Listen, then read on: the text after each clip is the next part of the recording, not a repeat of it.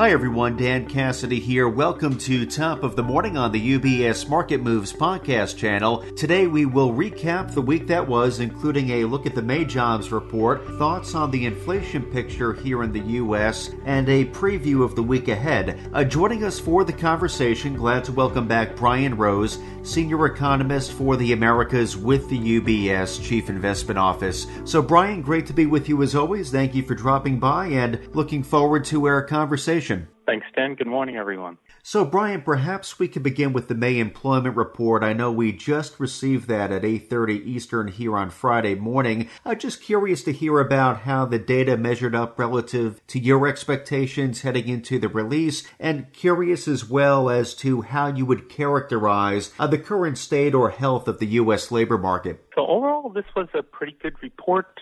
We had payrolls up by 390,000, which beat consensus the unemployment rate was unchanged at 3.6%, and uh, consensus looked for it to go down to 3.5. But under current circumstances, the higher unemployment rate is actually good news. So you had the labor force participation rate ticking up, and uh, you know, from the, the perspective of the you know worries over Fed tightening, it's actually better to have uh, you know this combination. So higher participation rate, unemployment rate staying flat. You know this um, this is this is better news from the Fed's perspective. And uh, as part of that, we had average hourly earnings up three tenths month on month. If you look over the last four months, the wages are rising at around a four percent annualized pace, and that's actually a number the Fed can live with. So you know, for all the talk about overheating labor market and and all that, the wage growth is actually pretty uh, moderate. And uh, again, if the participation rate comes up a little bit uh, further, that that helps.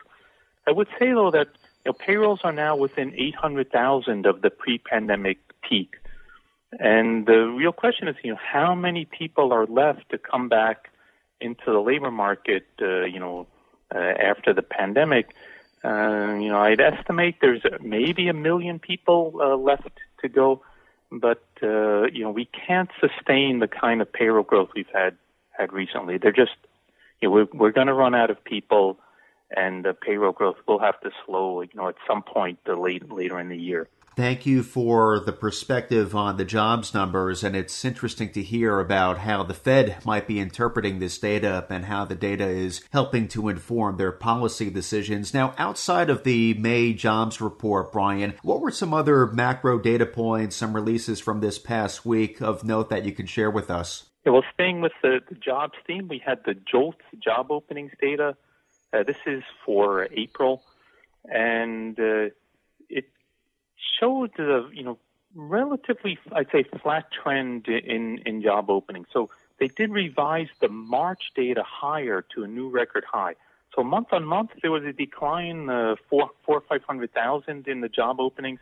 But if you compare the April level with the you know, previous months, going going back a few months, the trend is really pretty flat. So job openings you know, pretty steady around around this level, uh, a little over 11 million. The problem is though that you know the, the unemployment uh, data that we just got this morning uh, shows less than six million unemployed. So you've got six million unemployed and over 11 million job openings, and that is you know a, a extreme imbalance. So still, you know. Uh, no, no way that you're going to find that many workers to fill all these uh, all these openings say the, other, the other key release uh, was the ISM manufacturing, and uh, that actually ticked up uh, a little to 56.1. So it has been on a downward trend, but surprised to the upside uh, in May. And again, on the labor front, that showed uh, some some easing in in the shortages. So manufacturers uh, commenting that you know it was a little bit easier to to find workers. Thank you, Brian, for the recap of this week's data points. And something else worth highlighting, I know on Wednesday this week, we did receive the Fed's Beige Book. I find this to be always an interesting read. I know it's a bit of a lagging indicator, though nonetheless important to uh, dig through it and see what it reveals about uh, the health of the overall economy. What are some takeaways from this Beige Book, Brian, that you could share with us? What jumped out to you? Yeah, I think you know the Beige Book is actually more useful than than usual because there's so much noise in the economic data. The kind of anecdotal evidence you get from the Beige Book becomes you know, more uh, more attention worthy, and overall the Beige Book uh, shows the economy starting to cool off.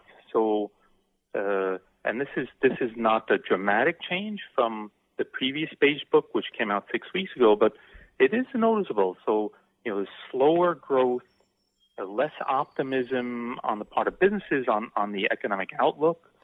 And, uh, you know, one of the interesting things that we've heard in, from other sources is that consumers are starting, starting to struggle to afford the higher prices. So, as we're talking about, wage growth is pretty moderate. It's not enough to offset inflation and there's uh, starting to be some you know some signs of softness as consumers you know have to decide do I you know if I'm spending more to fill up uh, my car with gasoline there's less left over to spend on uh, something else and this is what you see in in the beige book and again going back to to the labor market uh, you know still tight overall but some signs of easing in a few of the districts and you know some signs of wage growth uh, moderating.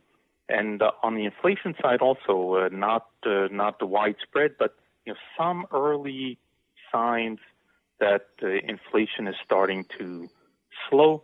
So you know I think uh, that overall the beige book leads the Fed on a path to to raise rates by 50 basis points in uh, you know in a couple of weeks, but um, things are starting to head in the right direction. I think it'll be reassuring to the Fed that you know they uh, they they're on the right path.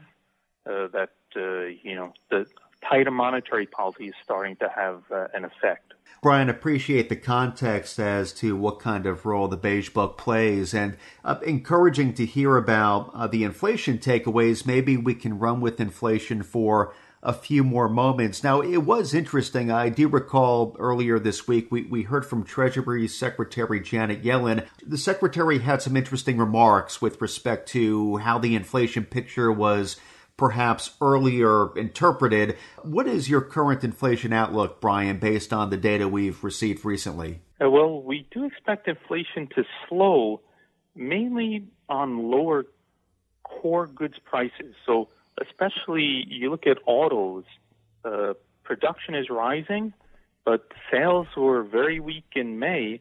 And uh, if this uh, trend continues, new and used car prices should start to fall. And uh, you see some uh, some items which you know have typically fallen in you know recent decades, things like computers and TVs, uh, smartphones. Those prices are also trending lower now. So, uh, you know, that lower goods prices should bring the overall inflation rate down uh, quite a lot. A more, a more concern is on the service side. So, you know, that has the bigger labor component, and we're talking about, you know, the labor market is still uh, tight. So, uh, and you also see service companies struggling to keep up with demand. So, uh, you know, some big uh, price increases on the service side. Rents are increasing at a faster pace. Uh, so, you know, you've got uh, concerns still over food and energy prices and on the service side, but uh, there should be a dramatic slowdown in, in other goods, and that will help to bring, you know, the overall inflation down. I think the Fed's measure, uh, which is a core PCE, you know, that's the one they tend to focus on.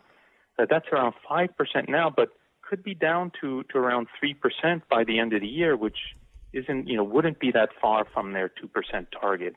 Thank you, Brian, for the updated outlook on inflation. Definitely an ongoing point of interest. So, as we begin to wrap up our conversation for this week, Brian, looking ahead to next week, anything in particular taking place that we should be mindful of? Yeah, well, I should mention we have the ISM services coming out a little bit later today. And then next week, the big release is the CPI for May. So obviously, you know, huge uh, focus on that in the market.